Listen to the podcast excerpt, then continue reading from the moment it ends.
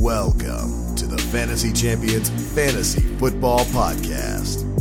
Here's your host, Morgan Colby and Rick Lemon.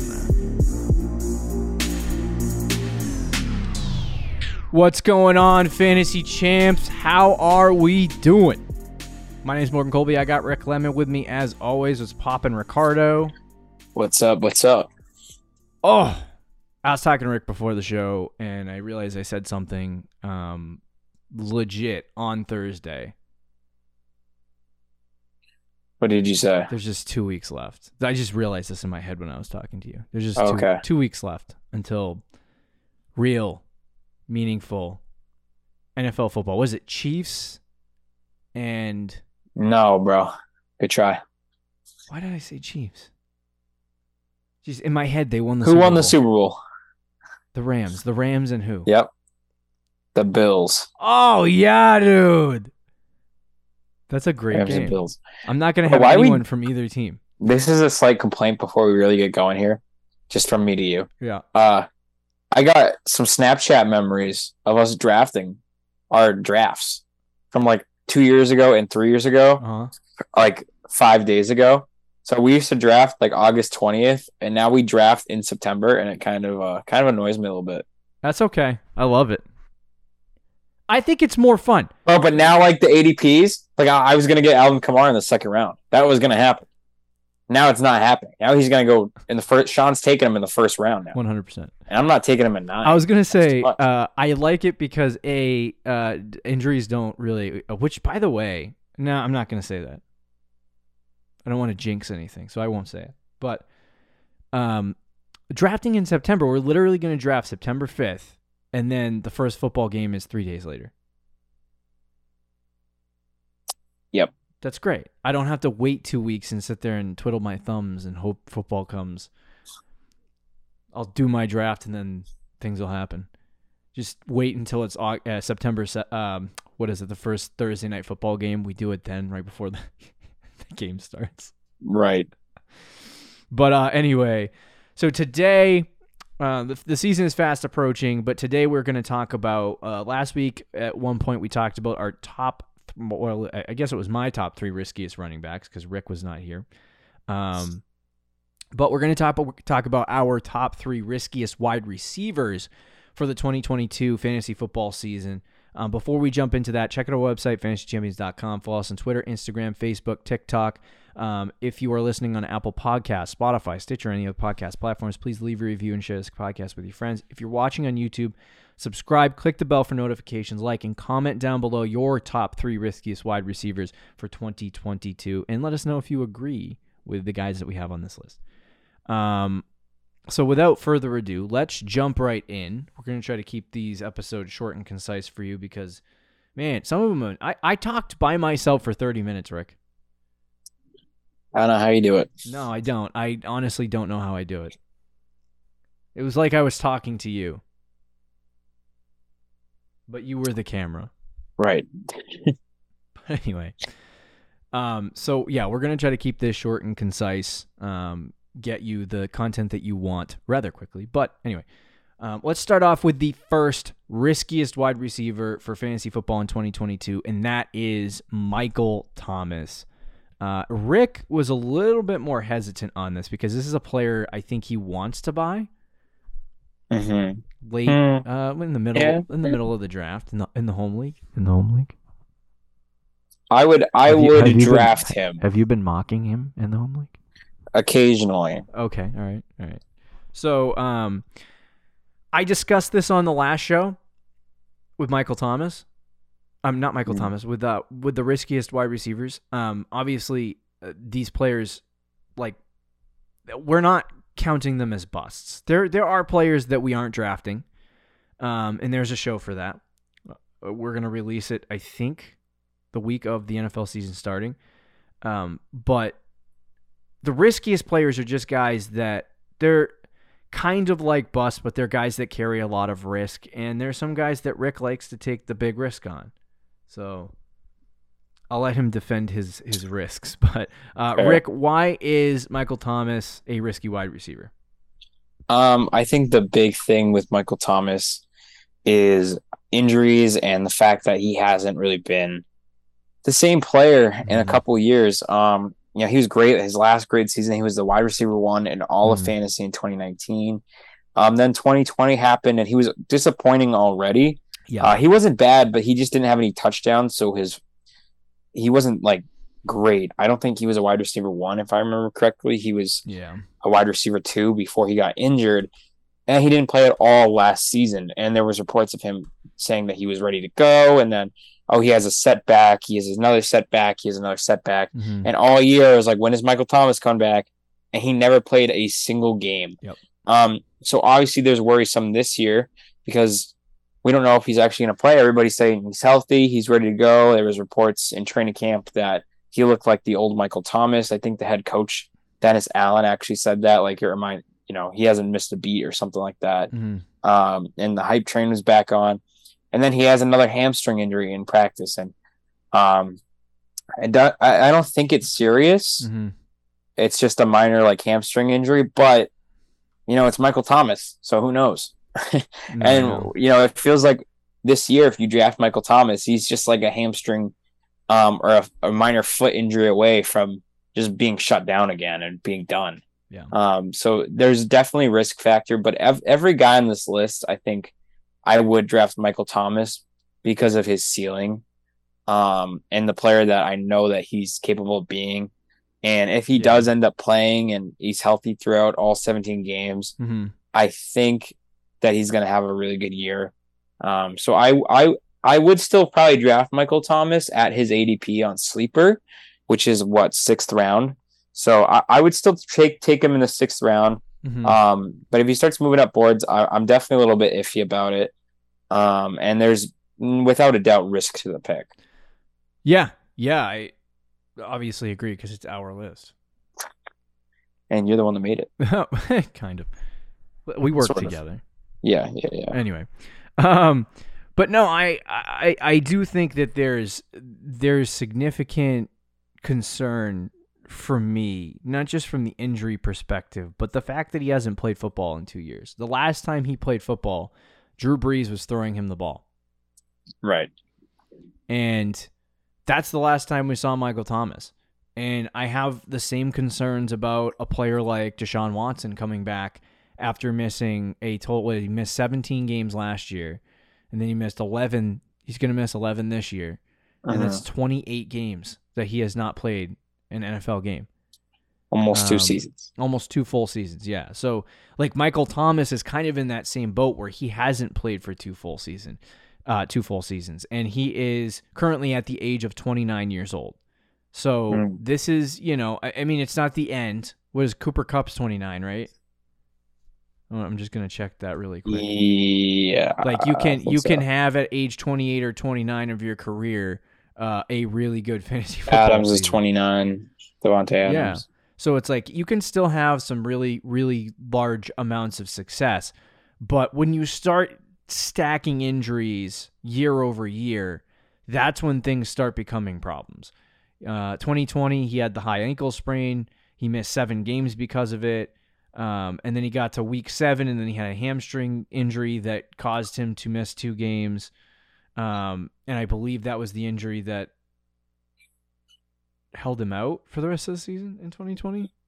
Um, I can't remember because he didn't play for a large. that was a foot injury. Yeah, but I don't know. either way, missed the rest of the 2020 season, and then he had an ankle uh, rehabilitation in preseason of 2021, and then another ankle surgery to go along with that um, in the preseason of this year, and now he's dealing with a hamstring injury, and it's like where there's smoke, there's fire. And one thing I've been trying to do as a as a fantasy analyst and as a fantasy football player is look at injury risk and be like, okay, we're you know, it's not worth investment Mhm. um in a guy that is constantly getting hurt. You know what I mean? So if there if there especially with the hamstring injuries, if there's a hamstring injury before the season starts, it's likely to spring up again during the regular season.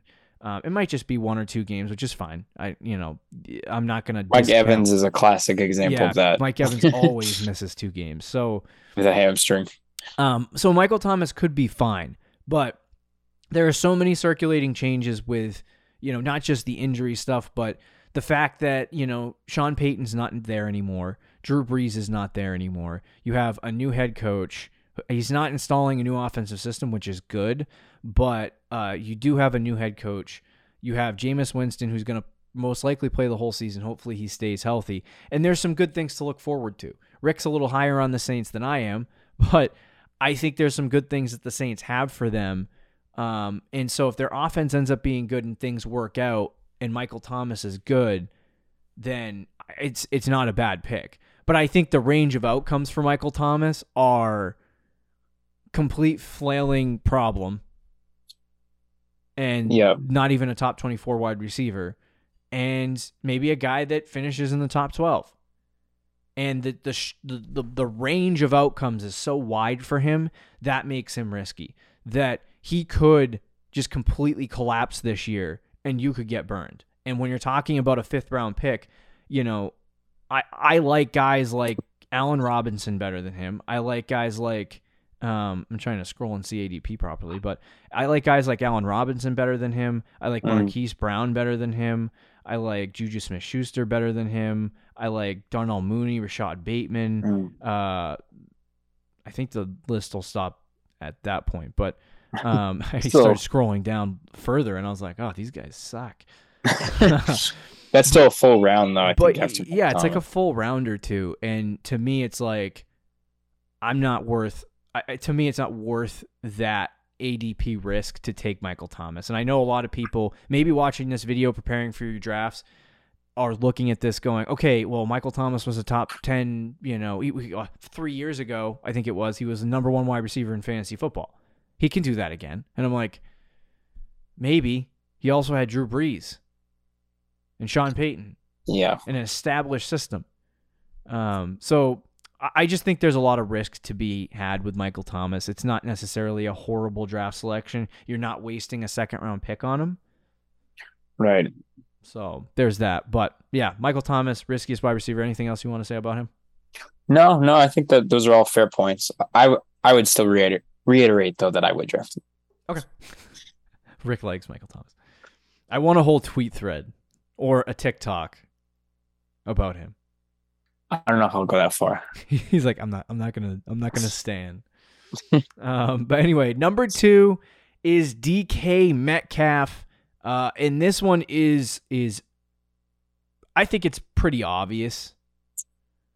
Yeah. Um, I, I think it. I, there was an interesting question I heard the other day, which was, um, so a lot of people have the equivalent comparison when it comes to this player, but DK Metcalf or AJ Brown. Like they're similar players. Yeah. Um, so they always have that same um they always have that same kind of projection. Uh or not projection, but uh what I'm, I'm like my computer just glitched out and it distracted me. Um they have the same play style. So people Yes, look at them and they're like, "Oh yeah, these two players are the same." So would you rather draft AJ Brown in the in the second, maybe early third round? Okay. Maybe third to mid third round. Take him with the excitement and the energy and then have him underperform his ADP. Or take DK Metcalf and have him overperform his ADP with that being in his range of outcomes. I'm a little confused on what you're asking me here, but I'm gonna say I would rather take AJ Brown Yes, because I trust him more and I trust the offense Yeah, more yeah, yeah. than Seattle. Um, It's more or less a it's more or less a ceiling or floor argument. Like there's a really good chance that AJ Brown is really good and he's fine, which I believe.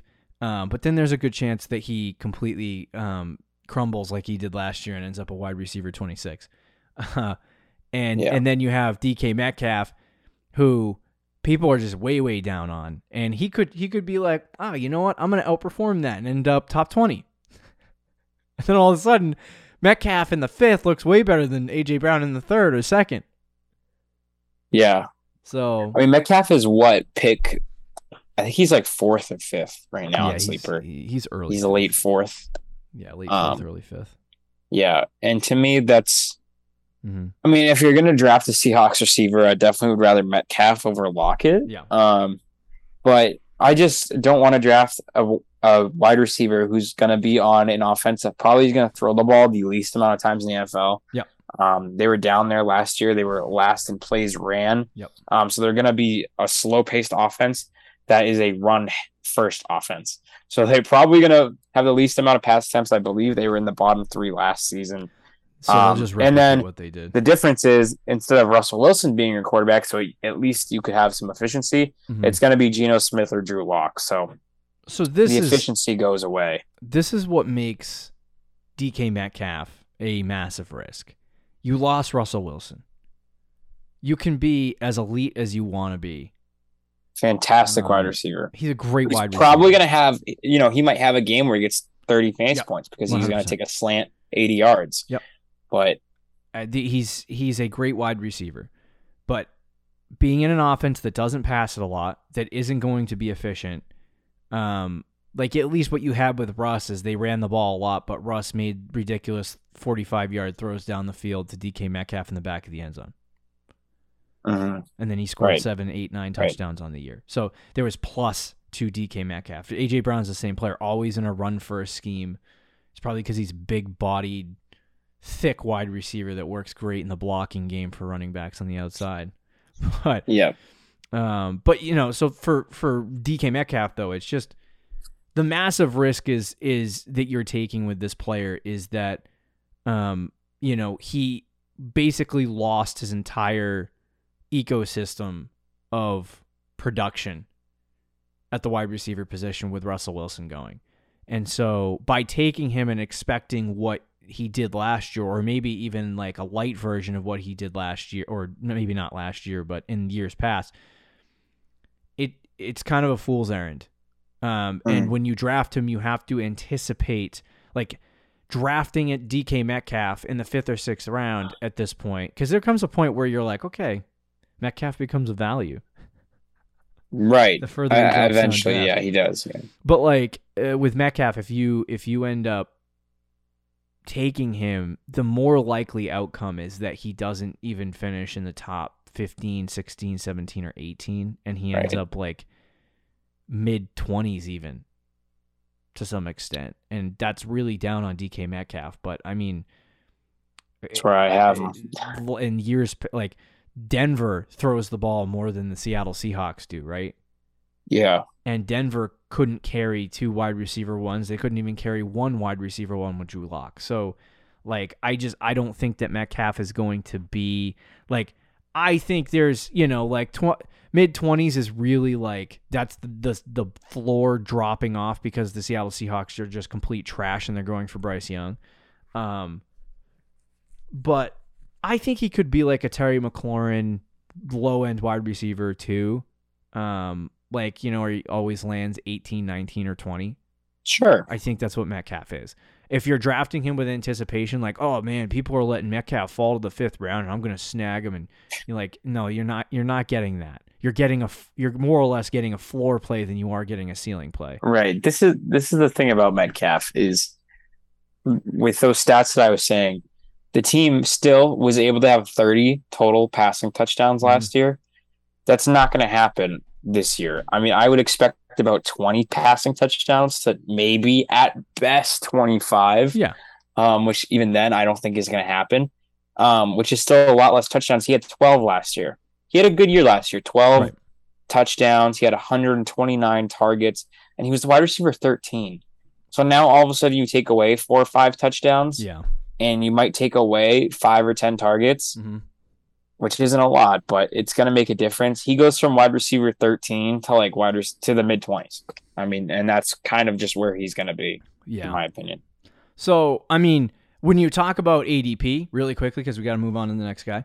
Um, but when you talk about the ADP right now, he is he is going off the board as like the 18th, 16th to 18th wide receiver, I believe, if Yeah. my math is correct. There's about there's about six or seven receivers that are going after him right now that I would take over him, maybe even more.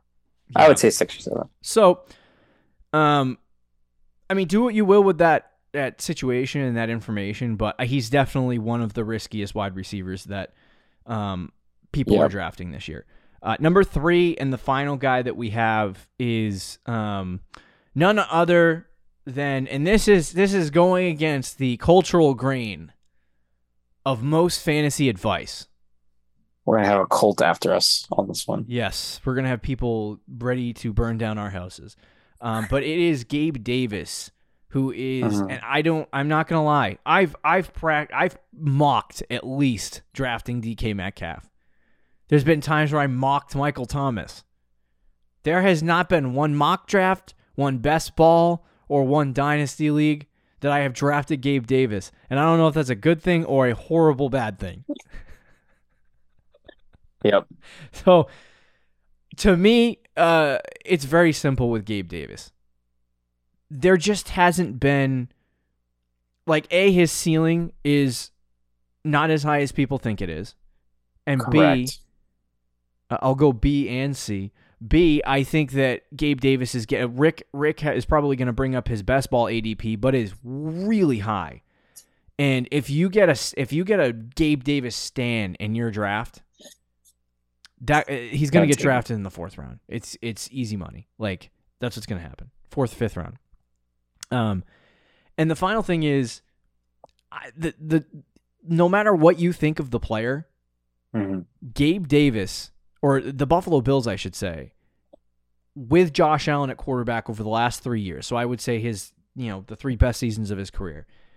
Josh Allen has not carried two wide receiver ones or two wide receiver twos, even. He's carried a wide receiver one and a wide receiver three almost every season. So Diggs, wide receiver seven last year. Beasley was the next best Buffalo Bill at wide receiver 47. Uh, last in 2020, Diggs was wide receiver three. Beasley just outside that top 24, wide receiver two, wide receiver 26. Uh, and then 2019, John Brown, wide receiver 20, and Beasley, wide receiver 34. So the Bills don't carry two, uh, despite the fact that they throw the ball a lot, they don't normally carry two wide receiver ones. And now you're saying, okay, Gabe Davis, ta- Gabe Davis is more talented than Beasley and John Brown and some of these other guys that he's had, and that may be that may be true. Uh, if I go over to reception perception and I tell you that he was uh, against man coverage 33rd percentile, um, he had a 33rd percentile success rate against man, 27th percentile against zone, and 36th percentile against press in 2021, and that was an improvement on his rookie season. I just don't see how the infatuation and the love for this player has come to fruition in the way that it has. I think you're taking a massive, massive, unordinary, eh, like a massive risk in taking this player. I, I just Yeah. there's no two ways about it. And like you like if you're taking him in the fourth round, you're wasting a draft pick on a player that you could have spent not even on somebody that is even less risky, but a guy that has a higher ceiling. Like is, is this guy does this guy have a top 5 ceiling? No. Does he have a top 12 ceiling? Maybe barely. Uh Mm, mid-range wide receiver 2 would be a really good season for Gabe Right. Davis. That would be successful to me. me too. And if you're drafting him in the fourth round and that's what you're getting, I don't like that. When you could you could be drafting guys that have a ceiling way higher than that. Yeah. No, you make good points. I mean, a lot of people's argument with Gabe Davis is his ceiling um, and the vacated targets that are there. Mhm. But, and I, I told you this before the show, Cole Beasley has a lot of those vacated targets and he plays the slot. So that's going to go to Jamison Crowder or Isaiah McKenzie. Yeah. Um, sure, he'll have more targets than those guys. He's going to take Emmanuel Sanders targets Mhm. and that kind of role. But Cole Beasley and Emmanuel Sanders last year combined for five touchdowns. Dawson Knox had nine. I don't think that's changing. Mhm. Stefon Diggs had 10, which, um, for those of you who don't know, he had 34 red zone targets. So his efficiency, as a lot of people have pointed out in the offseason, was very Mhm. low. He could have easily had like 14 or 15 touchdowns this past year. So Yeah. I, I don't think that's changing. I think Diggs is still the one in the red zone, and Knox is going to get his fair share. So I don't think Gabe Davis is going to be a guy who's going to get, you know, some people think he's going to be a touchdown machine and going to get like 11, 12 touchdowns. I don't think that's going to happen. He had six last year. Maybe he gets, I, I think I projected him at seven or eight. So I think there's sure a slight increase, but I don't think he's going to get a huge touchdown mark. Um, he has a low catch percentage. It's not going to change. Yeah. Um, so let's say he gets 115 targets, he's still not going to get a ton of receptions because of that low um, percentage. So, not to mention the fact that on underdog best ball, as Mhm. you pointed out, he's actually fallen in drafts. Okay, he's fallen in drafts Fallen. Okay. All right. at pick 42. Oh boy. That's a third round pick in 12 yeah, team, he, he not- was I'm at, not at like 38. Now he's at 42, um, which is still way too high. Way, way, way too high. I mean, there's Yeah. a lot of receivers I'd rather have over him. Um, on sleeper, it's much, much better. His ADP, I think, is pick 74. But even then, there's risk because he's going with in the same range as Juju, as Darnell Mooney, as Rashod Bateman, as Mm-hmm. Adam Thielen, as D Hop when he comes back. Um, and to me, I, I just don't know if I'm drafting him over those guys. And Mm-hmm. and this is coming from someone who has Gabe Davis and a couple dynasty leagues. Like Yeah. I, I'm not I, against Gabe Davis. Uh, I just think he's been way overhyped, way way overhyped. People saw the playoff game. People see that the the role that he's getting himself into, Yeah. and have instantly just flown him up draft boards. And I don't think um, that should be the case. Mhm. A good player, you know, I, I would agree with you. I think a, a mid wide receiver two finish would be a, a really good year. I think he's going to have maybe a, in a 12 team, a low end Mhm. wide receiver two finish. Maybe he's around like 20 to 25, Right. maybe even 30, somewhere in the 20 to 30 range.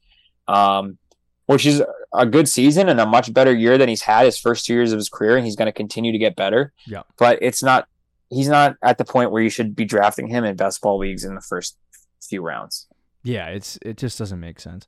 The other thing I was going to say is is these other guys around Gabe Davis, you know, Hopkins when he comes back. Uh, I don't like to invest in suspended players, so I haven't drafted don't any. I, I haven't I haven't drafted any DeAndre Hopkins, but he's the wide receiver one in Arizona. Bateman is the wide receiver one in Baltimore. Mooney is the wide receiver one in Chicago. Juju Smith Schuster is the wide receiver one in Kansas City. Yep. Even Drake London. I'm not drafting him because the you know Atlanta's going to blow Or but he's at least the wide receiver one in in in Atlanta. There is no Elijah chance. Moore, wide receiver one on the Jets. exactly. Arguably. Uh, uh, Gabe Davis has zero chance of being the wide receiver one on the Buffalo Bills. Unless Diggs tears his ACL. That's Right, That's right. it. Unless yeah, that, that's the only way to his right Diggs injury. getting hurt. He's not overtaking Diggs no, he's not. for that role. Um, and I said this to Rick before the show.